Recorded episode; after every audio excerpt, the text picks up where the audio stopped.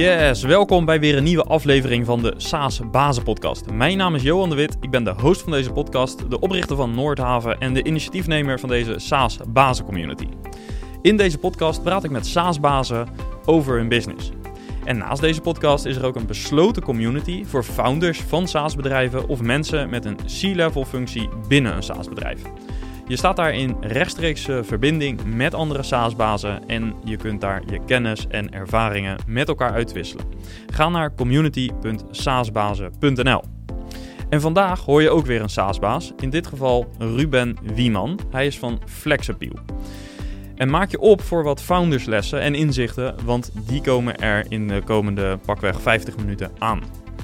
Ruben zat in 5 HAVO toen hij een studentenbaan had bij een supermarkt en bij een pizzarestaurant. En hij merkte daar dat het niet al te best gesteld was met de communicatie met medewerkers. Het wisselen van diensten was erg omslachtig en ingewikkeld. De onboarding en de training was chaotisch. Uh, er waren mailings, WhatsApp-groepjes, fysieke boekjes om mensen in te werken. Kortom, geen fijne en efficiënte, effectieve ervaring voor medewerkers. En hij dacht, ondanks dat hij allerlei collega's hadden die dat accepteerden, dat kan anders. En hij besteedde zijn zomervakantie en zijn vrije tijd aan het uitwerken van dat idee. Geen ondernemerservaring, maar gewoon beginnen. Ook had hij geen technische achtergrond, maar ook dat hield hem niet tegen. En zeven jaar later, vandaag, heeft hij een SaaS-business met 11 medewerkers en 65 klanten, waaronder Gamma, Albert Heijn, Jumbo en H&M. Hoe heeft deze route eruit gezien? Wat heeft hij allemaal geleerd onderweg? Wat waren de setbacks en wat waren de doorbraken? Wat heeft ertoe geleid dat hij vandaag hier staat? Ik ben erg blij met dit gesprek en ik hoop dat jij net zoveel inspiratie haalt uit het gesprek met Ruben als ik. En ik hoop dat je de nodige inzichten overhoudt aan dit gesprek. Laten we snel naar het interview gaan. Enjoy!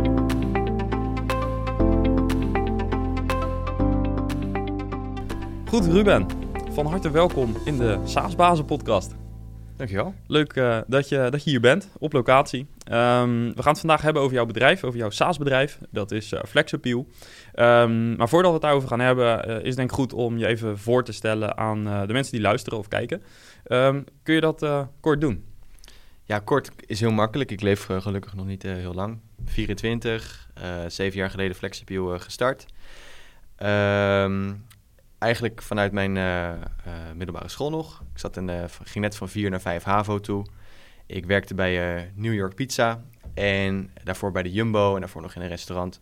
En daar hadden we heel veel interne communicatiekanalen. Als je daar kwam werken, kreeg je een uitlegboekje mee. Je rooster hing in de kantine.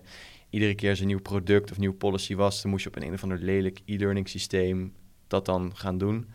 En toen dacht ik van, waarom hebben eigenlijk bedrijven niet een hele moderne medewerkers-app waar alles in zit? En daar gaan we zo meteen natuurlijk nog wat verder op in.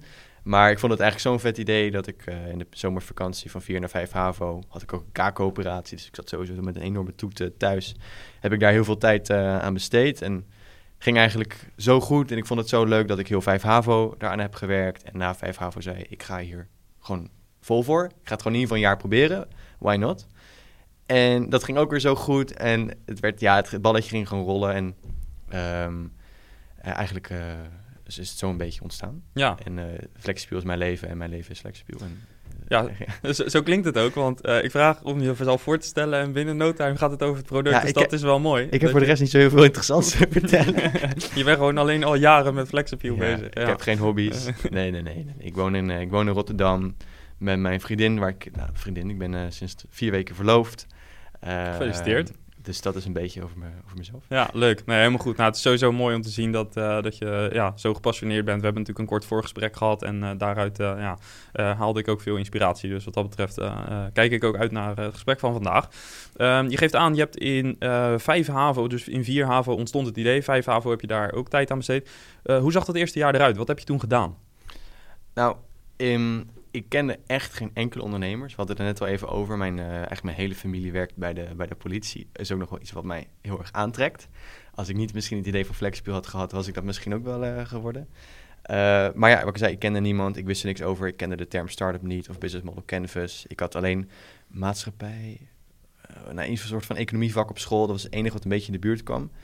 Uh, dus ja, je gaat googlen hoe bouw je een app, hoe start je een bedrijf. Je gaat in een notitieboekje wat dingen uitwerken. En eigenlijk de eerste weken, ja, heel, het is in het geheim eigenlijk uitgewerkt. Want ik had hiervoor wel wat ideeën en dat ging dan gelijk pitchen. En mensen hadden dan gelijk allemaal een soort van negatieve feedback erop. En gingen allemaal vragen stellen en had je nog geen antwoord op. En dan liet je, liet je eigenlijk demotiveren. Maar ik heb dit soort van vier weken lang in het geheim uitgewerkt. En toen op een gegeven moment aan mijn ouders in de achtertuin gepitcht. En die zeiden eigenlijk wel een vet idee. Why not? En toen dacht ik, ja, why not? En toen uh, begon ik eigenlijk met marktonderzoek. Het leuke is ook, mijn moeder heeft in het begin heel erg uh, geholpen. We zijn samen op pad geweest. Ze zijn uh, dus marktonderzoek gaan doen bij 13 bedrijven. We zijn naar KVK-dagen gegaan. je ontmoet wat mensen. En eigenlijk, eigenlijk zo. gewoon veel leren. Het, maar ik kan niet programmeren trouwens. Dus ja, je hebt een idee voor een app, maar je kan niet programmeren. Dus ik we gingen op zoek naar iemand die kon programmeren. Dat, dat duurde uiteindelijk uh, eigenlijk wel anderhalf jaar voordat ik iemand had gevonden. Dus in het begin was het met name marktonderzoek, veel dingen lezen, leren, mensen ontmoeten, uh, logo uitwerken, naam bedenken. Uh, de naam is nu Flexappeal, maar we gaan die over twee, drie maanden veranderen naar een, nieuwe naam. Spannend. Ik zou hem heel graag willen vertellen, maar nog even onder de radar houden. Ehm, want ja, Flexappeal, in het begin was het een heel ander idee dan eigenlijk dat het nu is. En die naam past niet meer bij wat, wat, we doen. En we gaan ook internationaal en die naam is misschien een beetje raar. Flexpiel, Sexpiel. Ja, precies. de nieuwe naam wordt echt heel erg cool. ja, gaaf. Nou, spannend. Dat gaan we in de gaten houden. Uh, even terug naar, de, naar het marktonderzoek en naar die gesprekken die je dan voerde. Uh, op, ja, hoe kwam je eigenlijk op het idee, uh, waar moet je starten? Want ik, ik, spreek veel ondernemers en zelfs ondernemers die best wel veel ervaring hebben, bijvoorbeeld met een agency of met een dienstverlenend bedrijf. Het zijn accountant geweest en die denken op een gegeven moment, ik ga een, een app beginnen of ik ga een platform, een SaaS-oplossing bouwen. Zelfs die weten niet van waar moet ik nou beginnen. Ja. Uh, hoe, hoe zag dat uit? Nou, dat was eigenlijk heel spannend. Want ik had dus al meerdere weken lang het, uh, het uitgewerkt dingen over gegoogeld. En toen gingen we naar, ik weet nog wel, gingen naar een Plus supermarkt in Delft toe uh, om feedback te vragen. En ik ging echt met lood in mijn schoenen naartoe. Ik was 17 jaar oud en ik kwam dan naar de manager toe. Ik zei van, hey, ik wil graag een interview doen, want ik heb een app-idee. En dat je dan mensen dan feedback gaan geven op het idee was echt super, super spannend. En dat is nog 13 keer uh, gedaan bij andere bedrijven. Maar dat is echt wel, dat zou ik iedereen echt aanbevelen om ja, heel snel uit je schulp uh, te gaan. En met gebruikers te spreken, met name over het probleem en het probleem goed te begrijpen. En welke andere systemen gebruiken ze en waarom en wat bestaat er in de markt. En hoe groot is het probleem en waarom is dat probleem. Gewoon het probleem heel goed begrijpen. Je hoeft nog niet eens gelijk je oplossing te vertellen, want ja, heel veel mensen staan niet gelijk open voor oplossingen. Want, want wat liet je bijvoorbeeld zien aan de, die manager bij de Plus? Nou, we hadden eigenlijk een uh, wel 130, uh, eh, of, of, nee, iets van 140 vragenlijsten hadden we. Dus het is dan 13 dan voor de managers en dan 10 per, vestig, per, per bedrijf voor de medewerkers. En dat ging dan over hoe communiceren jullie nu intern? Uh, hoe, ja, wat vind je daarvan? Uh, hoe worden medewerkers ingewerkt? Waar zie je nu je rooster? En eigenlijk overal, echt overal was het nieuwsbrieven, WhatsApp-groepen, prikborden in de kantine, rooster uitgeprint en hangt in de kantine, inwerkboekjes. Het was eigenlijk overal hetzelfde. Toen dacht ik van wow, dat is echt een mega opportunity, want het is zo super inefficiënt hoe ze het nu doen. Uh, medewerkers voelen zich totaal niet betrokken. Mensen gaan ook heel snel weg als ze ergens anders een eurotje uur meer kunnen verdienen. Dus ja, echt een, een, een app waar heel veel dingen voor de medewerkers zijn geregeld. Dus gewoon een nieuwe Pizza medewerkers app of de Jumbo medewerkers app. Of de McDonald's medewerkers app. Waardoor, medewerkers zich, waardoor het leven van de medewerker beter wordt, maar waardoor ze zich ook meer betrokken voelen. Ja, ik was vanaf het begin was ik echt gewoon sold van hier ga ik gewoon naar werk. Ja. Kwam je tijdens dat onderzoek ook uh, concurrenten tegen of uh, bepaalde apps die min of meer hetzelfde deden? Nou, we hebben het nu al over zeven jaar uh, geleden. dus toen, ja, voor mij wat was het? iPhone 5 of zo was het toen net. 4, 5 was net uit. Dus er waren nog niet superveel apps uh, op de markt. Het was wel zo dat ik had die hele zomervakantie aan het idee gewerkt. En ik had uh, toen met al het, ja, al het geld wat ik bij New York Pizza had verdiend, had ik een, een ontwikkelplan laten maken door uh, zo'n IT-agency. Want dat was nog een beetje het idee van ik ga een investering ophalen en dan het uitbesteden aan zo'n agency. Gelukkig dat ik dat niet heb gedaan. Maar ik had dus wel wat geld uitgegeven aan zo'n onderzoek. En op de dag dat we dat onderzoek hadden gezien en we gingen terug naar huis, zat ik op de iPad van mijn vader, zat ik naar het nieuws te kijken. En toen las ik ineens dat een best wel een vergelijkbaar idee was, was gelanceerd uh, van een Nederlandse concurrent. Ik dacht, fuck. heb ik net heel Daar gaat mijn zomervakantie. Daar gaat mijn zomervakantie en mijn 1500 euro. En ik, toen was ik echt, dat was echt zo'n moment dat ik dacht van, ga ik door of niet? En heel blij dat ik door ben gegaan. Wat gaf de doorslag dat je toch doorging? Ehm, weet ik niet echt meer, maar misschien een beetje gewoon de... Ja, ik vond het idee gewoon zo vet. Je was enthousiast. Je had op dat moment ook al mensen gesproken die zeiden van ja, dit kan wel eens wat worden. Ja, ja precies. Dat er een, de markt is gewoon heel erg groot. En het is natuurlijk ook niet één op één dezelfde concurrent. Het is ook, je kan heel, ja, je hebt natuurlijk allemaal andere ideeën en andere features en je kan nog heel goed onderscheiden. Maar het was wel een bedrijf wat al weg wel een paar stappen verder was.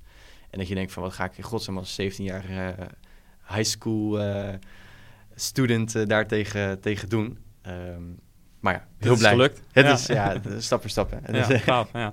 En uh, hoe kon je jezelf nog motiveren voor dat laatste jaar school? Nou, dat was wel... Ik weet niet, ik had een heel andere perceptie of beeld van tijd toen. Ik dacht, over drie maanden gaat het helemaal los. En ik zei continu tegen mijn ouders van, ik wil stoppen met school. Weet je, school is niet boeiend. Ik vond school wel heel leuk, maar ik vond dit veel leuker. En um, ik zei, mijn ouders zeiden van, nee, maak je school nou gewoon af. En die begonnen ook aan te wennen van, oké, okay, je gaat niet doorstuderen. Ze zeiden, nog, ze zeiden nog van, misschien moet je een avondschool gaan doen. Wel naar gekeken, maar eigenlijk alles wat ik online leerde op YouTube of op blogs of mensen die ik sprak, was er zoveel meer interessant dan wat ze op school ja, met die business schools eigenlijk zeiden. Dat vond ik nog heel erg ouderwets allemaal met businessplannen van 90 pagina's, wat ze ja. gewoon nog letterlijk soort van aanbevelden op dat moment. Um, maar ja, ik heb het wel afgemaakt. Ik vond, wat ik zei, ik vond studeren heel erg leuk, uh, goede cijfers gehaald en ik vond het allemaal gewoon heel erg leuk. Alleen dit was veel leuker. Ja, begrijpelijk ook. En uh, zeker uh, dat je merkte dat, dat, dat er goed op werd gereageerd. wat was je eerste klant? En, en wanneer kwam dat? Hoe, hoe lang heeft dat geduurd? Ja, ja we, dat is ook wel een leuk verhaal. Hadden, en ook wel een tip naar, naar andere ondernemers toe. Hoe wij het hebben aangepakt is dat tijdens een marktonderzoek kwam ik in contact met een manager in de, de Gamma van Delft. Um, en hij zei altijd van, hey, als je dit idee gaat bouwen, als, als die app gaat komen, laat het me weten. Dus ongeveer dus een jaar later, toen ik mijn uh, co-founder had ontmoet... en waren toen nog met, waren toen met twee of drie co-founders in totaal... Uh, toen ben ik teruggegaan naar die manager. En die zei van, oké, ik ga introduceren bij ons hoofdkantoor. Dat was dan een grote franchise club met 18 vestigingen, 800 medewerkers. Goed hard, in Alphen aan de Rijn. En die, die, die baas daarvan, die zei van, wat een vet idee, wanneer is het af? Ik zeg, nou, waarschijnlijk over een jaar pas. Maar als je nu, nu drie jaar vooruit betalen, dan hebben we wat geld en dan kunnen wij binnen een half jaar afmaken. Nou, dat hadden ze gedaan. Uh, dus wij hadden wat geld om eindelijk onze treintickets te betalen, om uh, pizza's te betalen, biertjes te betalen. En um, Start-up life was begonnen. Ja, ja, ja, precies. En uh, het was natuurlijk niet super, super veel geld. we moesten alsnog steeds een, een daluur abonnement hebben voor 36 inchecken om naar Utrecht te reizen. Dat hebben we echt twee jaar lang gedaan. Maar in ieder geval, we hadden toen wat geld om uh, van start te gaan, om echt een beetje je, je bedrijf in te schrijven bij de KVK en dat soort dingen.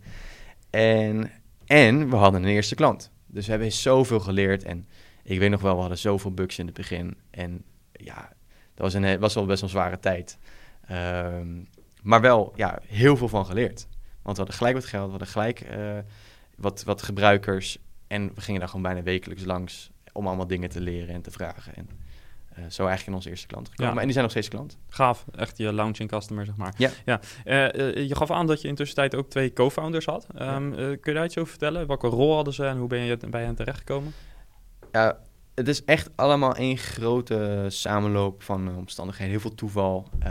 bijvoorbeeld mijn, mijn huidige, huidige co-founder Guido Smits. Um, wij zaten allebei op dezelfde middelbare school. Maar een hele grote middelbare school. We kenden elkaar daar niet. En uh, ik was toen met Flexipiel bezig. En mijn moeder kwam op een gegeven moment thuis en zei... Hey, ken jij Guido Smits? Ik zeg, nee, wat dan? Ze zegt, ja, ik, ik, ik ben altijd de hond aan het uitlaten. Dan kom ik een andere vrouw tegen. En haar zoon, uh, we waren aan het praten, wat doet jouw zoon, wat doet jouw zoon? Ja, mijn zoon heeft een idee voor een app. Oh, mijn zoon is backend developer. En dus ik heb een bericht gestuurd en toen hebben we afgesproken. En in de eerste instantie was het geen match, omdat hij alleen backend development deed. En ik zocht iemand die apps kon developen. En toen kwam ik ook weer per toeval in contact met Vincent... En hij kon echt alles. Dus front-end, back-end, alles. En hij kwam erbij en toen een paar maanden later kwam Guido erbij, want we hadden toch wel heel snel uitbreiding nodig bij de back-end.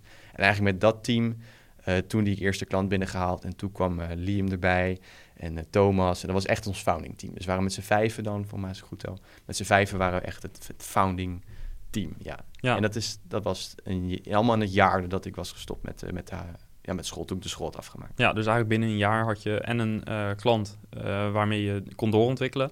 En je had een uh, team, jullie waren met z'n vijven om echt verder aan het product te werken. Ja. Wat was jouw rol met name?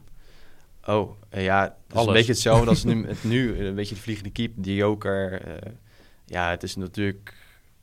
Ook, ook nu, daar, kunnen zo meteen- daar gaan we het zo meteen natuurlijk ook nog over hebben. Maar ja, je bent met allemaal nieuwe dingen bezig, met nieuwe projecten. Dus in de zin van eh, nieuwe features en met klanten spreken en met nieuwe klanten spreken. En ehm, het team bij elkaar houden en zorgen dat iedereen aligned is. Dat we de, de juiste dingen bouwen en dat, dat soort zaken. Ja, en dat is eigenlijk nog steeds zo. Ja, het is, het is wel anders. eh, maar het is altijd een beetje de vliegende kiep, inderdaad. Ja. De, de, de joker, zo Ja. zou het kunnen noemen. Ehm, met hoeveel mensen zijn jullie nu? We zijn met elf. Ehm, even fast forward naar eh, deze periode, naar vandaag. Ehm, we zijn eh, een jaar na jouw eh, HAVO-diploma zijn we aanbeland met vijf mensen en één klant. Ehm, vandaag ehm, dus met, met ru- ruim verdubbeld. In ieder geval met team en met klanten natuurlijk nog veel meer. Wat zijn in de afgelopen jaren belangrijke doorbraken geweest? Nou, de eerste doorbraak was dus die, was de eerste klant. Eigenlijk na dat half jaar kwamen we in contact met een, een, een angel-echtpaar. En die wilden investeren. En wij waren ook op zoek naar investering. Dus toen hadden geïnvesteerd, 185.000 euro. Ja, toen, toen ging het echt wat, wat meer lopen. En zij hebben toen nog twee andere rondes gedaan. Dus hen, toen we hen hadden ontmoet, dat was echt een enorme doorbraak. En was echt letterlijk een angel, zeg maar. Ja, Ehm, ja, we, uiteindelijk, we, we hebben best wel een breed product gemaakt. Dus we zijn een soort van de centrale medewerkers-app met alle communicatie, roosterintegraties, onboarding, e-learning. Het is best wel een breed product. Dus het duurt even voordat je dat hebt. En ehm, sinds we eigenlijk die wat meer alles in één propositie hebben, dat was ongeveer twee, ongeveer twee jaar geleden, toen ging het echt lopen. Eh, daarvoor, twee jaar geleden, hadden we vijf klanten. Eh, nu, twee jaar later, we op 65 klanten. Dus eigenlijk de eerste ja, vier jaar heel weinig nieuwe klanten en vooral heel veel ontwikkeld. En hebben ook altijd gezegd van we, hebben de focus op ehm, features bouwen, klanten spreken, gebruikers spreken en nog niet gelijk groeien. Gewoon eerst een jaar geleden eigenlijk hadden alleen maar developers nog in het team. Ik was de enige. eh wat daarvoor wel iemand, maar een jaar geleden was ik de enige die sales, marketing, customer success deed. Dus we hebben heel lang gewoon ontwikkeld en met gebruikers gepraat en niet gelijk vol opschalen. Eh, maar omdat we zo lang er, dat onderzoek hebben gedaan en zo lang hebben ontwikkeld, hebben we nu wel iets wat gewoon heel goed werkt. Ook bijvoorbeeld in de afgelopen coronatijd, eh, geen enkele klant is gestopt. Het gebruik is alleen maar toegenomen zelfs. Eh, dat komt ook wel gewoon omdat het product gewoon goed werkt en gewoon goed in elkaar zit en we ja, goed de markt eh, snappen. Ja, heb je altijd het geduld kunnen opbrengen om, nou ja, inderdaad te wachten op het moment dat je echt naar de markt toe kan? Want ik kan me voorstellen, je wil je product, zeker als founder, wil je natuurlijk ook je product laten zien. En natuurlijk wil je ook dat het goed is. Maar eh, ik maak ook best wel veel founders mee die zeggen, ja, ik kan niet wachten om de markt op te gaan. En ook al is het nog niet helemaal uitgekristalliseerd, ik wil gewoon die klanten hebben, want dan kunnen we sneller doorontwikkelen. Hoe, hoe kijk jij daar tegenaan? Ja, ja het is niet eh, helemaal zwart-wit eh, natuurlijk. We hebben wel in die periode ook natuurlijk ook heel veel sales meetings gehad. En daar leer je ook weer dingen van wat, wat potentiële nieuwe klanten missen. Dus we hebben altijd wel sales gedaan. Maar we hebben niet gelijk gezegd, oké, we gaan nu 8 ton ophalen en dan gaat de helft van naar marketing en sales. Hebben altijd wel gezegd van, oké, eerst echt die product market fit. Ehm, en die druk was, er was wel altijd heel erg veel druk. Eh, eh, ik bedoel, als je naar een start-up evenement gaat of naar uh, netwerkevenementen, iedereen vraagt gelijk hoeveel klanten heb je. Dan is het best wel gênant als je zegt, ja, ik heb maar drie klanten. En hoe lang ben je bezig? Ja, drie jaar. Maar we zijn, op, we zijn er nog aan het ontwikkelen. Dus er is wel altijd heel veel druk om gelijk heel veel gebruikers te hebben. Maar wel altijd gezegd van, oké, okay, eerst moet het product gewoon goed zijn voordat we ineens allemaal marketing en sales mensen gaan aannemen. Ja, en eh, heeft je team daar ook, uh, had je je team daarin mee? Um, ja, daar had het team wel mee. Het is natuurlijk een continu, continu discussie. Um, ja. Ja.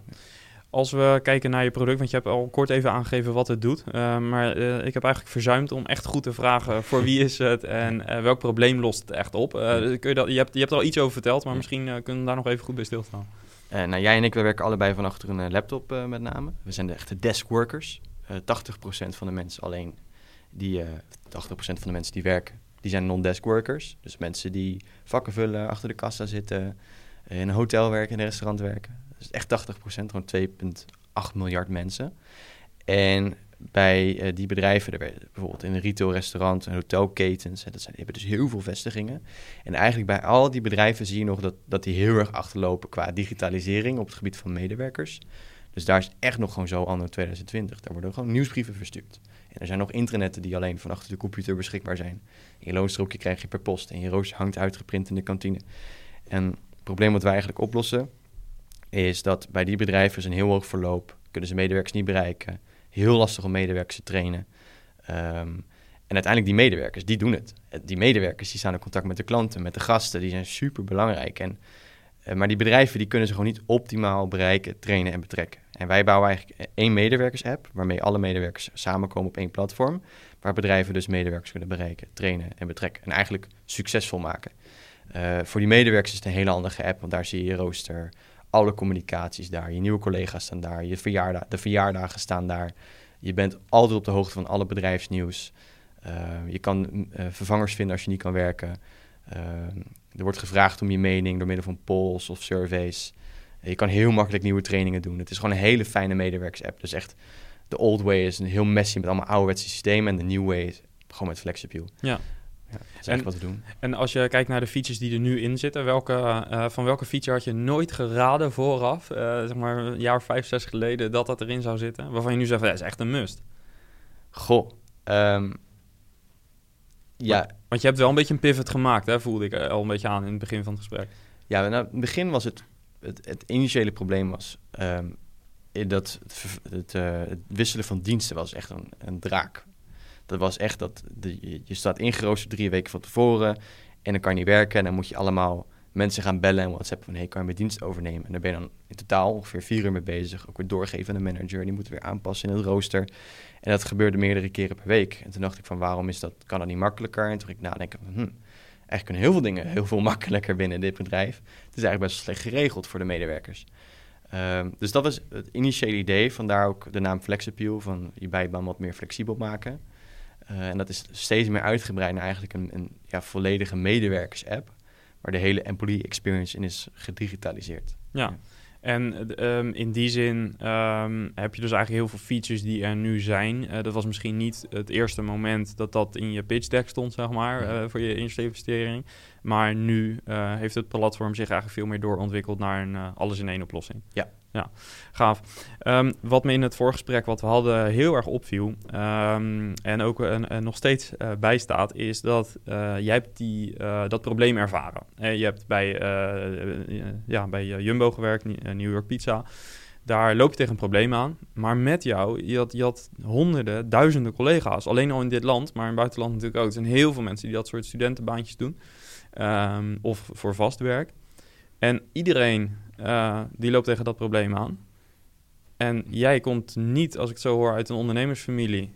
Uh, maar toch heb jij een paar jaar later een softwarebedrijf die dat probleem oplost. Uh, waarom heb je daar een verklaring voor? Dat jij dat bent geworden? Dat jij als een van de weinigen heeft, gezegd van ja, ik accepteer dat probleem eigenlijk niet. Dat moet anders kunnen.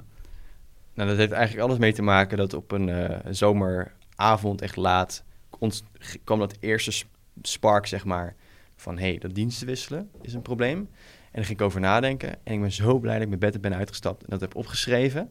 Als ik dat niet had gedaan, stonden we hier zeker weten niet, want dan was ik het idee gewoon vergeten. Dat gaat eigenlijk met alle ideeën die ik s'nachts heb. Um, en het was niet gelijk dus vanaf dag één van, oh, een medewerkers-app en we gaan de wereld veroveren. En dat, dat soort dingen. Het was echt hm, diensten wisselen, hm, roosters. hey, kom, interne communicatie, trainingen. Waarom is er eigenlijk geen goede medewerkers-app? Dus dat is een heel lang proces geweest. Um, maar ik, ik, ik kom inderdaad niet uit een ondernemersfamilie, maar ik had altijd wel andere ook ideeën dus voor, voor ondernemingen. Zoals Art Williams te zeggen, my butt was always burning. Ik, was, ik had altijd wel ideeën, ik wilde altijd wat doen. En dit vond ik echt een idee waarvan ik dacht van, hey, dit zou wel eens wat kunnen worden. En daar gewoon mee aan, aan de slag gegaan. Ja, dus eigenlijk um, die nacht is redelijk doorslaggevend geweest. Ja, ja. interessant om dat uh, te horen. Ja. Nou, ja, ik vind dat wel heel mooi, omdat er zijn zoveel mensen die dat probleem hebben ervaren. En nog steeds. Uh, maar er zijn er uiteindelijk maar een paar die het bedenken. En van die paar zijn het, is er waarschijnlijk maar één of twee die het ook daadwerkelijk gaan doen. Wat dat betreft ja, vind ik altijd erg gaaf om te zien. Um, als we wat meer kijken naar je organisatie, jullie zijn met elf mensen. Um, jouw rol is dus eigenlijk, wat je zei, een beetje vliegend kiep. is ook logisch, denk ik, in die omvang. Um, wat kunnen we een beetje qua ontwikkeling in de komende jaren verwachten? Want ja, jullie groeien nu ook sneller met klanten. wat zijn een beetje de volgende stappen die jullie organisatie, wat jou betreft, moet gaan zetten? voorheen doe je dus heel veel dingen zelf. Dus dan doe je de, dus een jaar geleden nog, dus, zelf de sales, zelf de marketing, zelf klanten implementeren. Dus het is de bedoeling dat andere mensen dat kunnen gaan doen. Dus we hebben nu een uh, VP Sales, we hebben een Customer Success Manager, we hebben een marketeer. En um, dus er zijn niet echt meer dingen waar ik nu, naast dan recruitment, waar ik zelf echt um, het werk zelf nog echt doe. doe. Dus uh, voorheen ook dingetjes designen in het product. Um, dat, is, dat hebben nu allemaal mensen voor die dat, die dat doen. Uiteindelijk, uh, van mij heb ik pas een hele goede job description gezien van een start-up uh, CEO. Is één is de visie, be, ja, de, de, de visie hebben en dat met de mensen zeg maar delen en zorgen dat iedereen aligned is met die visie. En twee is gewoon hele goede mensen aan, vinden en die behouden. En drie is uh, make sure you don't run out of money. Ja. Zeg maar als die drie onderdelen. Dat is denk ik ook waar het naartoe gaat. We hebben dus sinds een half jaar echt een hele goede salespersoon in het team. En dat draait nu. Uh, Hoe heb je ervoor gezorgd dat die persoon uh, ook daadwerkelijk goed is in het verkopen van het product? Nou, daar heeft hij als goed is zelf voor gezorgd in de afgelopen tien jaar van zijn carrière, zeg maar. Dat hij echt zelf heel goed is in sales. Maar het is wel heel erg... Um, we hebben het een paar keer eerder geprobeerd. Het is, het is niet de eerste salespersoon die we in het team hebben. Maar het is wel heel lastig om zeg maar, van die founder-led sales te gaan naar iemand anders die sales uh, kan doen. Want als founder heb je natuurlijk, ja, het is je, het is je leven, ja. het is je kindje. Uh, het is best wel makkelijk te verkopen dan. Maar ook dat andere mensen dat, dat, dat, dat, dat enthousiasme hebben. En we hebben echt heel veel kandidaten gesproken voor die salesrol. Uh, dus het is ook gewoon een hele cruciale rol. Maar bij hem hadden we echt ja, die klik van, hij heeft en de ervaring, maar ook, ook nog gewoon de energie om de telefoon op te pakken en naar meetings te gaan en te overtuigen. En uh, ja, dat is een hele goede match. Ja, was dat ook waar je naar zocht actief? Of was dat meer toen je, toen je hem sprak dat je het gevoel had van ja, dit is wat ik nodig heb? Ja, dat gaat geleidelijk. Dus we hadden, we hadden letterlijk 25 kandidaten gesproken. We ook echt negen maanden over gedaan. En eigenlijk bij, na ieder gesprek leer je weer wat meer van wat zoek je wel, wat zoek je niet. Dus we zochten niet iemand van 50 jaar oud die, uh, uh, die al 30 jaar ervaring heeft en altijd heel veel mensen onder zich heeft gehad. We zochten wel iemand die ook nog echt zijn mouw wil opstropen. Uh, dus dat hebben we bijvoorbeeld ook geleerd. Ja. Um, wat wil je verder in de komende uh, jaren, uh, de komend jaar gaan doen qua organisatie? Wat staat er hoog op jouw roadmap om de organisatie verder te helpen? Dat is een, als eerste die rebranding, internationaal gaan. Nederland is gewoon echt veel te klein. Al heel lang willen we naar het buitenland toe. maar dus naar het buitenland toe gaan, een goed leadership team op te bouwen. Um, dat zijn eigenlijk wel de drie grootste dingen. En we werken toe naar Series A. Dus wij willen nu nog naar minimaal 100 klanten toe groeien. Uh, ruim voorbij de 1 miljoen uh, te groeien. En vanuit die positie, en dus internationaal ook wel wat klanten te hebben, vanuit die positie echt een goede Series A op te halen. Want de marktopportunity is gewoon huge. Ja. We hebben ook wel concurrenten in het buitenland die gewoon 70 miljoen dollar ophalen ja, wij hebben net 1, we hebben 1,6 miljoen in totaal opgehaald. Dus Ja. dat is wel een flinke battle. Ja, hoop te, hoop te winnen nog. Ja. En ehm, die internationalisatie, eh, waar ligt dan de focus wat jou betreft? Zijn dat specifieke landen? Ehm, dat, eh, ik heb altijd de droom gehad van, oké, we gaan gewoon global, dus global product. Ik bedoel, over de hele wereld kan je het product gebruiken. Dus over de hele wereld kunnen ook mensen het product eh, ja, aanschaffen. Dus ik heb altijd nog zo'n soort van zo'n droom van, oké, we, zetten gewoon in, in, eh, drie, drie verschillende tijdzones zetten we sales, marketing, customer success neer. En daarmee gaan we gewoon wereldwijd groeien. Ehm, dat hoop ik enerzijds, maar aan de andere kant, ja, ik spreek ook heel veel ondernemers die zeggen van ja, zo werkt het ook niet, niet helemaal. Je zal altijd nog wel een focus moeten hebben op een eh, regio, op een land. En dat is ook ehm, hoe we er naar kijken. Dus we gaan waarschijnlijk eerst naar één land, dan naar de volgende en dan naar de andere. Dus misschien eerst eh, Engeland en of de, daarna de Nordics. Ehm, uiteindelijk Amerika, maar Ja. nu nog even niet. Ook met lokale aanwezigheid? Ehm, ik denk, het is sowieso een aparte tijd natuurlijk nu met eh, remote werken. Dus het, is, het zou heel, mo- mo- ja, heel erg makkelijk zijn om nu misschien iemand, eh, een Engelstalige of iemand uit Engeland of uit de Nordics remote aan te nemen. Ja, Dus dat, dat denk ik wel. Het, zou, het moeten sowieso mensen zijn die daar... die lokaal daar de markt Ja. kennen en ook in de tijdzone zitten. Ja. En ga zo maar door. Ja, Ja. Ja, helder. Ehm, als het gaat om jouw rol binnen de organisatie. eh, je bent eh, de founder. eh, je geeft ook aan dat je... in het voorgesprek gaf je aan dat je een van de jongsten bent van het team. Of zo niet misschien wel de jongste. Ik ben de jongste. Je bent de jongste. Ehm, hoe voelt die rol aan? Ehm, is dat altijd makkelijk geweest? Want je stuurt dus ook mensen aan die ouder zijn dan jij. Mhm. Hoe is dat voor jou? Nou, eigenlijk al vanaf zeven jaar geleden voelde het alsof je continu eigenlijk aan het water trappelen bent. Je bent altijd dingen aan het doen die, eh, waar je nog helemaal geen ervaring mee hebt. Dus ik voelt al zeven jaar lang out of the comfort zone. En inderdaad, uh, leiding geven aan mensen is daar natuurlijk één van. Ehm, maar ik heb niet een, misschien in het begin wel, maar ik probeer dat te minderen. Ehm, is mensen gewoon wat, ik bedoel, mensen vrijlaten. En zorgen dat ze zelf keuzes uh, gaan maken. Um, uh, niet micromanagen. Uh, maar bijvoorbeeld die, die salespersoon nu, die is 34. Dus tien jaar ouder dan ik ben. Dus ja, ik ben ook absoluut geen manager die met de zweep slaat of dat soort, dat soort dingen. We zijn gewoon, ik zie het gewoon als gelijke. Ik vind het ook verschrikkelijk om altijd het woord medewerkers te gebruiken. Ik zeg altijd gewoon teamleden. Um, want ik wil me er niet mentaal of iets erboven uh, zetten. Dat, dat slaat nergens op. Gewoon als gelijke. En we hebben ook nooit echt discussies gehad in het team... waarvan een paar mensen zeiden... we moeten naar links en een paar zeggen naar rechts. We hebben altijd een soort van consensus gezocht. We hebben nooit echt dat we... Ja, dat is, eigenlijk altijd is het gewoon zo gegaan. Um, uh, omdat je niet als soort van autoriteit erboven staat... en zegt van we gaan naar nu naar links of we gaan nu naar rechts. We doen het echt met het team. En dat vind ik heel belangrijk. En ik hoop ook dat we dat erin kunnen houden... Uh, we hebben bijvoorbeeld ook eens in de zoveel tijd met z'n allen zo'n meeting, dat noemen we kudo's en zorgen, waarin we dus allemaal heel open zijn van wat vinden we dat goed gaat, maar wat vinden we dat niet goed gaat. Uh, om ook een beetje ja, politics en, uh, hoe zeg je dat, roddelen een beetje tegen te gaan. Omdat, ja, roddelen, waar roddel je over? Je roddelt over iets waarmee, over iets waarmee je het niet mee eens bent. maar als je dat in zo'n meeting gewoon lekker op tafel kan leggen en kan vertellen van Ruben, jij zegt, iedereen, jij wordt boos als iemand te laat is, maar vaak kom je zelf ook te laat. Dus dat soort dingen. Ja. We zijn misschien zelf niet bij stil. Ik neem geen maar een voorbeeld. Niet dat het... Ja, het is gebeurd natuurlijk wel eens. maar gewoon dat mensen gewoon ook gewoon tegen je kunnen zeggen... Uh, wat niet goed gaat en waar ja. ze zich gaan irriteren. En dat je gewoon altijd open bent met elkaar. En ik denk dat dat heel belangrijk is. En niet dat je inderdaad als een soort van titan erboven staat. En zegt, we gaan nu naar links en we gaan nu naar rechts. Hoe heb je dit, uh, deze leiderschapsstijl, want zo noem ik het dan even... hoe heb je dat ontwikkeld?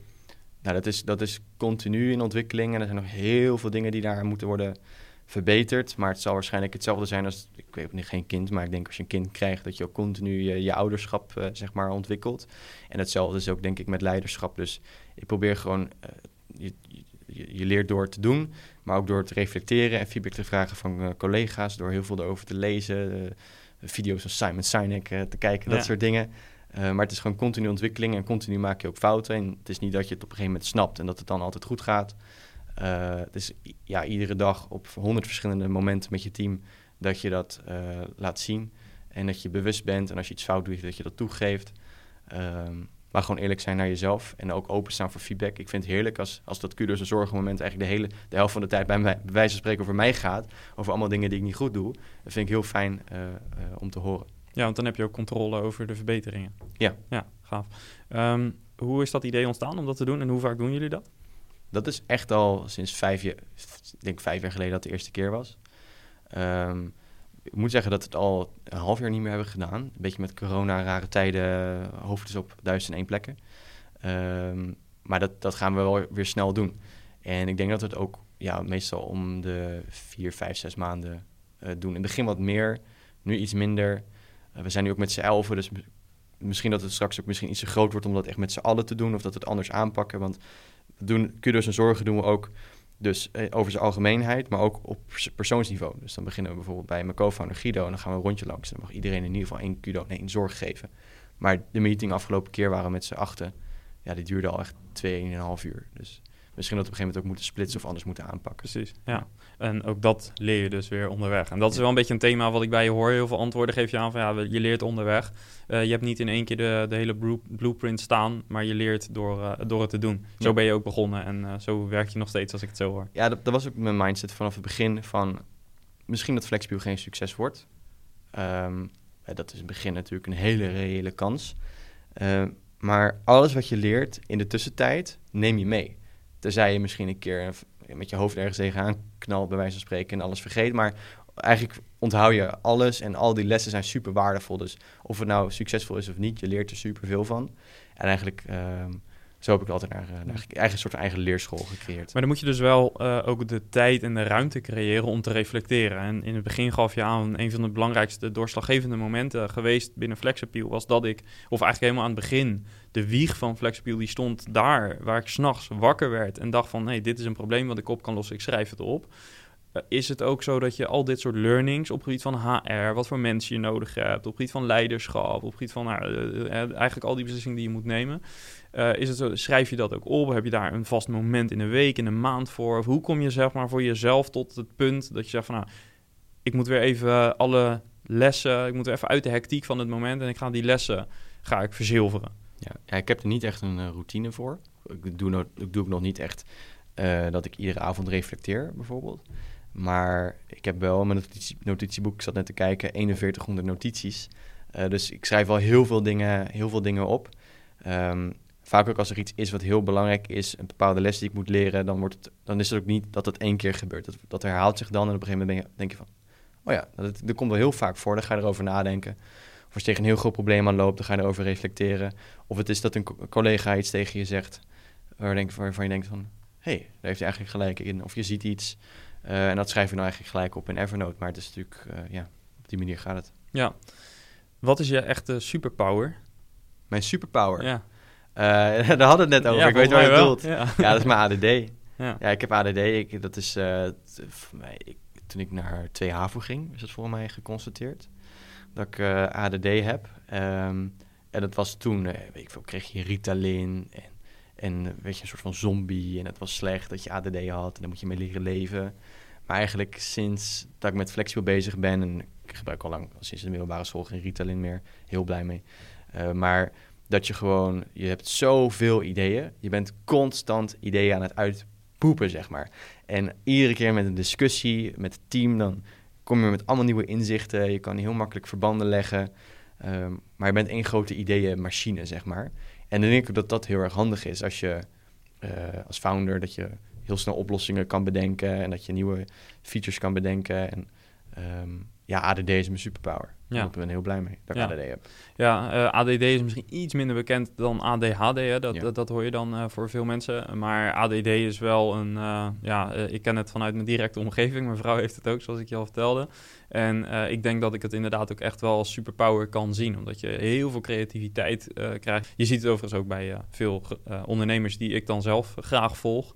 veel grote namen die, die ook ADD hebben. En daarmee echt wel een, ja, een extra wapen hebben, zou je bijna kunnen zeggen. Ja, en dat heeft natuurlijk ook wel zijn nadelen. Je bent wel snel afgeleid en um, het is soms heel erg druk in je hoofd. Dus dingen als uh, mediteren of mindfulness uh, zijn wel ook heel erg belangrijk om er wel een beetje mee om te gaan. Maar ja, je kan het ook gewoon channelen als echt een, en dat is echt een superpower. Focus op de dingen die het uh, brengt. Ja, en dat is ook nog wel iets wat, wat ik echt wel heb geleerd. Ik had best wel vroeg al een, een, een coach, Dirk Schouten. En die heeft, daar heb ik echt drie jaar mee gewerkt. En die heeft mij ook, die is heel erg fan van het uh, Enneagram, zo'n persoonstype framework. En uh, wist al heel snel ook, ik ben type 7. En omdat je ziet van, oké, ik ben een bepaald type en andere mensen zijn andere types, kan je ook dingen veel beter begrijpen waarom je bepaalde dingen wel doet of waarom bepaalde dingen of waarom bepaalde mensen andere dingen doen. En door jezelf heel goed te begrijpen en dat soort fundamentele dingen van hoe zit ik nou in elkaar, ik heb ADD, ik heb, ik ben, ik heb een bepaald persoonstype, ja, kan je ook veel makkelijker jezelf ontwikkelen. Want, en weet je ook waar je sterktes en zwaktes liggen. En daar kan je mee omgaan. En dat, dat heb ik ook echt wel geleerd. Dat is echt super, super handig om zo'n allemaal van dat soort tests te doen. En gewoon een beetje te leren hoe je in elkaar zit. Want dan kan je bepaalde situaties over jezelf veel beter inschatten. Ja, mooi. Wat is um, de grootste struggle, obstakel geweest in de afgelopen jaren? Ja, nou, één, dat, me, dat ik jong, ja, jong ben, jong was. Uh, als je 17, 18 bent en je probeert bij grote bedrijven binnen te komen, een idee te pitchen en je hebt uh, geen opleiding gedaan, je hebt geen funding, je hebt geen app, je hebt geen klanten, je hebt geen baard. Dat is heel erg lastig. geen baard in je keel. Dat, dat was echt een enorme uitdaging. En ook dat op dat gebied, maar ook je krijgt op een gegeven moment investeerders en belanghebbenden en teamleden die ook allemaal meer ervaring hebben dan jij. Zeker de investeerders die 50 jaar ervaring hebben. En je bent toch wel de leider van de toko en je moet toch wel ja, goed antwoord hebben op bepaalde vragen. Dus wat ik dan, maar je hebt geen ervaring. Dus wat ik heel veel heb, ik heb heel veel boeken gelezen, heel, ja, gewoon heel veel gelezen. En um, om een soort van dingen vast te knopen. Van als ze zeggen van waarom, waarom geen freemium model? Nou, ik heb nooit ervaring gehad met een freemium model, maar je wil wel een soort van antwoord daarop hebben. Of een keu van waarom gaan we dat wel of niet doen. Dus dan ga je heel veel dingen lezen. En je, dan eigenlijk een altijd onderbouwing is eigenlijk van bij dat bedrijf doen ze dat zo. Of ik heb het daar gelezen. En op een gegeven moment worden mensen ook een beetje gek van. Maar omdat je nog zo weinig ervaring hebt, ga je dus ik zei, heel veel lezen en heel veel dingen rationaliseren. En ehm, op een gegeven moment ga je ook heel veel. Je bent ook een soort van bang om ideeën, om, om fouten te maken. Van ja, hij heeft toch geen, hij heeft geen ervaring. Dus daarom ga je dus heel veel vasthouden aan, aan dat soort kennis. En ehm, ga je ook heel veel plannen. Ik was op een gegeven moment een soort van perfectionistisch ook in plannen maken. Want er werden dus de hele dag worden vragen aan je gesteld van waarom dit, waarom dat. Uh, en dan, dan ga je allemaal dingen uitwerken. Je wil eigenlijk overal antwoord op hebben. En eigenlijk een realisatie die ik had een half jaar geleden, of iets meer dan een half jaar geleden, hadden een gesprek met de investeerders. En die hadden dus allemaal van dat soort vragen. Van over het buitenland gaan of niet. Of over bepaalde mensen aannemen of niet. Uh, het team structureren op een bepaalde manier.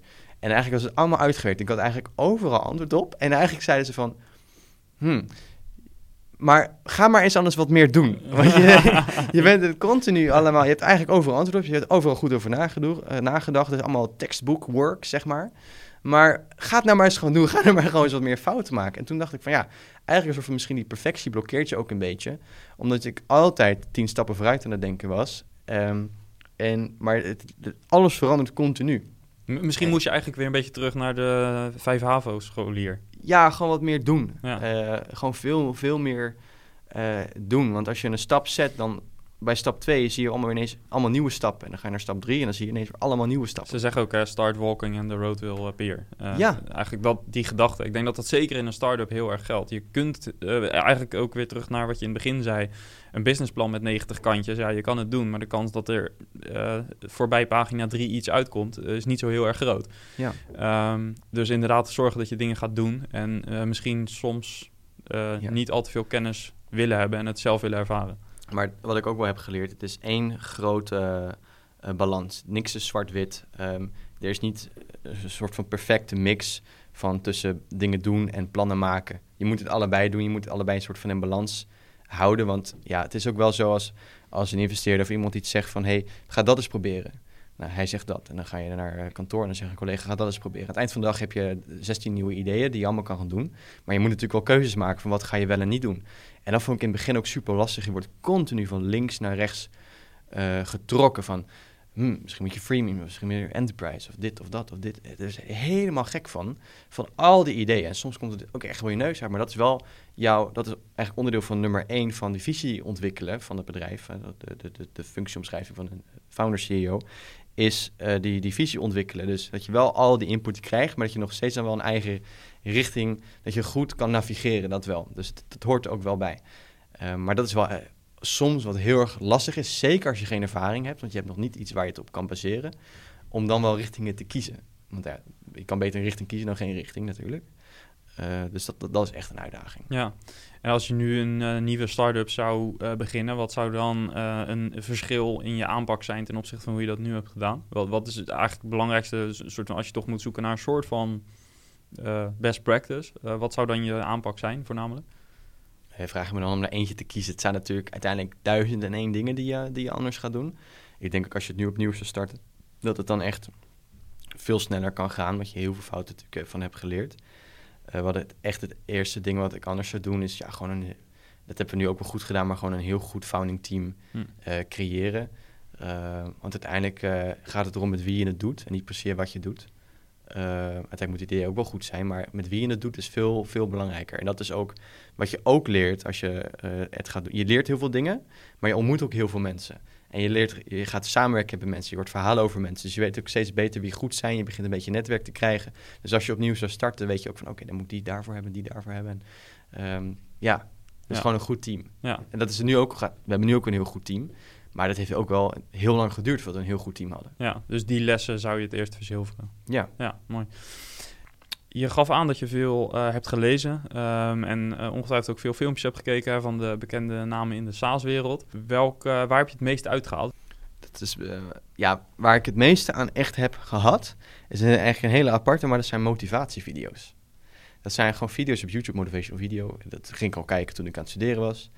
Um, eigenlijk om er nog verder terug te brengen, om nog wat persoonlijke verhaal te vertellen, is ehm, toen ik van, ik zat op uh, middelbare school, mijn eerste middelbare school, en toen ben ik uh, van school getrapt. Waarom? Ik was eigenlijk alleen maar bezig met kattenkwaad, ik was niet zo serieus met school. Ik was, ja, en ik zou toen, omdat ik van school werd getrapt, ik had niet iets heel ernstigs gedaan hoor, maar dat was gewoon een, heel veel dingen bij elkaar. Dus ik moest een beetje een voorbeeld geven van, hé, hey, die, die, die, die Etter Ruben, hij gaat weg van die school. eruit halen, dan ja, zal de en jongens, allemaal les, luisteren nou, want anders ga je er ook uit. Maar toen moest ik eigenlijk naar een hele slechte school, ergens in Den Haag, waar mensen zaten die hele zwaar, best wel zware delicten soort van hadden gedaan. Drugshandel of mensen steken, weet ik veel, echt gewoon heftig. En toen hebben eigenlijk mijn ouders gezegd van, nou, dat gaat echt niet gebeuren. Maar ik zei, ik kom niet uit een hele, eh, geen, uh, miljoen, zeg dat, we zeggen miljonairs. En die hebben toen met, een beetje met het laatste spaargeld wat ze hadden, hadden ze een half jaar een privéschool voor mij betaald.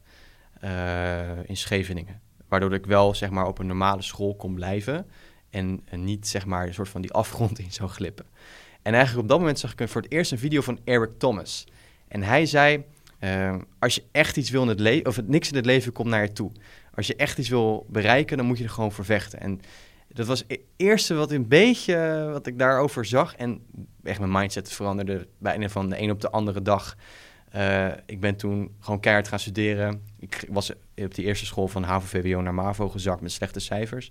Uiteindelijk gewoon vol gaan studeren. Uiteindelijk dus HAVO cum laude geslaagd. Maar die hele mindset change door die, die, eigenlijk door die motivatievideo's ziet. Die dingen die Eric Thomas zegt, die Jim Rohn zegt, die Brian Tracy zegt. Dat, de dingen die ze daar zeggen. En dat als je dat gewoon een paar keer per week luistert. En zeker, ik luister dat meestal op momenten dat het wat moeilijker is. Dat is zo verschrikkelijk waardevol. Zeker, ja, Eric Thomas, uh, dankzij hem uh, is het ook, ja, zoveel van geleerd. Um, je hebt ook een man, een man op YouTube, die heet Matthäus M. Echt een aanrader om naar, naar, naar te kijken. Maar de dingen die ze daar gewoon zeggen van al die legends en hun mindset, daar heb ik superveel van geleerd. Ja. ja, en dus nog steeds. En nog steeds. Het vind het, het is echt, als je dat ziet dan, als je dat om 12 je moet dat nooit om 12 uur s'nachts kijken. Want dan ga je tot 6 uur s ochtends doorwerken. Ja, of als je een deadline hebt, dan moet je het wel even doen. Maar als je wil slapen, moet je het dat dus duidelijk niet doen, hoor ja. ik. Ja. En de motivatie, wat ik ook wel heb geleerd, is motivatie dat helpt voor een aantal uur. En dan zeggen we die kick, die kick te geven. Naast gewoon de, de wijsheden die ze daarin zeggen. Maar ondernemen, daar moet je niet uh, van uitgaan van motivatie. Want motivatie, als je, als je motivatie is, dus ik wil heel rijk worden of zo, dat hou je, niet lang, dat hou je echt niet lang vol. Uh, mijn motivatie is dat ik gewoon super leuk vind wat ik doe. Uh, dat ik iedere dag dingen leer. Dat het de ultieme leerschool is.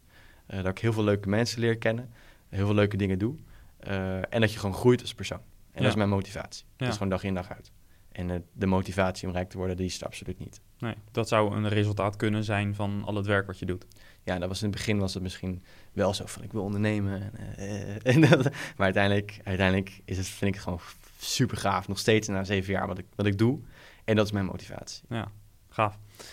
Is er iets wat uh, je graag nog uh, wilde bespreken, wat ik uh, misschien niet gevraagd heb? Ja, je vroeg natuurlijk ook om nog even na te denken over een soort van tips die ik had. Um, ja, je hebt al zoveel tips eigenlijk door het gesprek heen verwerkt, maar misschien heb je nog losse tips waarvan je zegt, die wil ik nog meegeven. Um, nou, ik heb pas een boek geluisterd en dat is, ik ga die nog honderd keer luisteren. Ik vind dat het een geweldig boek is van Jim Rohn. Hij heeft een boek geschreven, Building a Unshakable Character. Die heb ik pas geleden op de vakantie geluisterd. En de dingen die hij zegt, maar ook de manier waarop hij dat zegt, het is iedere minuut is gewoon genieten. Het is echt een geweldig boek. Je moet het, een luisterboek moet je absoluut aanschaffen. Het is misschien, dit is misschien de, een beetje de, de Tony Robbins van toen, zeg maar. De voorloper misschien. Uh, Tony, hij was de mentor van Tony Robbins. Ah, kijk. Ja. Hij is gewoon een opper, opper, oppergoeroe. Ja, ja, En ja, ik word zo blij als, ik, als, ik, als hij het vertelt. Hij vertelt dan over allemaal onderdelen van een, een goed karakter. Dus het is uh, honesty, het is uh, humor, het is... Uh, flexibility, dat is uh, wisdom, dat soort dingen. De manier, de manier waarop hij het vertelt is gewoon, iedere minuut is gewoon genieten. De dingen die je leert, de, man, de, manier waarop hij vertelt, daar kunnen we allemaal nog zoveel van leren. De manier waarop hij verhalen vertelt, de woorden die hij gebruikt. is natuurlijk ook Engels allemaal wat mooier natuurlijk. Ja. Maar dat, dat is echt een echte, echte aanrader. Vertelt hij ook niet over de Law of Attraction? Ja, maar gewoon de Law of Attraction. Ja, je hebt natuurlijk van die boeken, van mij hoe heet die boeken nou? Voor mij is zo'n boek ook, die heet of Attraction, toch? Ja, en je hebt een, een docu, de, The Secret. Zit ja, volgens mij ja, in, of dat, die, dat, nee, dat soort dingen, dat zijn een beetje iets te cheesy. Dat is meer, misschien meer, meer voor mensen die dan uh, weet ik veel, die iedere dag gaan zeggen: Ik word miljonair, ik word miljonair. Ja, Dat precies. denken dat ze- Affirmations. ja, eh, dat, ze, affirmations, dat ze daardoor denken dat ze miljonair worden. Nee, hij, hij, dat is natuurlijk, ik geloof er wel in, maar niet tot, tot die extent, zeg maar, van The Secret.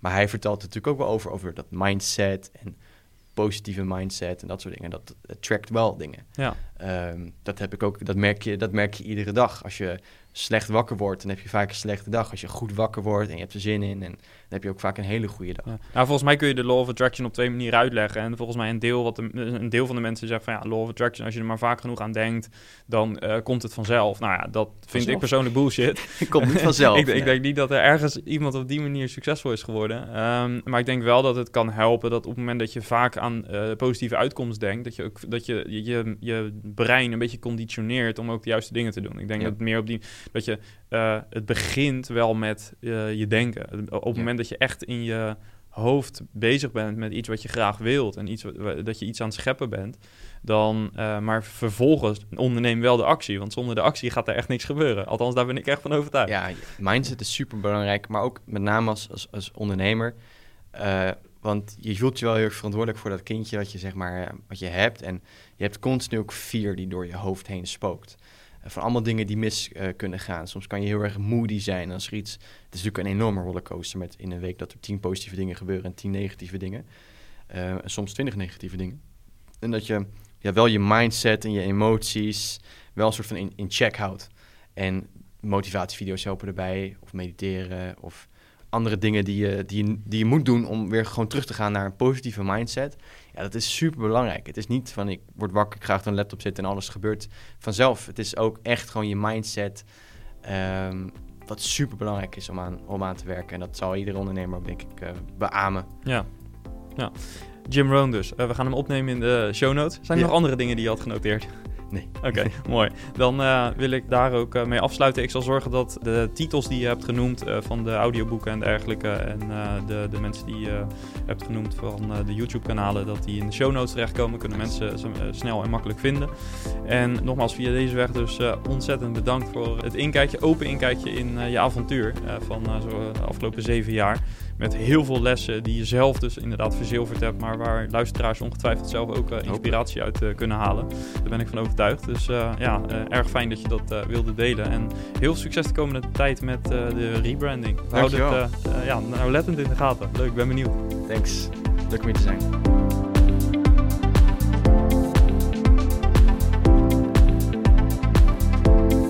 Yes. Nou, dat was weer een eh, interessant gesprek met een SaaS-baas die in de afgelopen jaren heel veel nieuwe inzichten heeft opgedaan. En het is mooi dat hij die ook op deze manier met ons wil delen.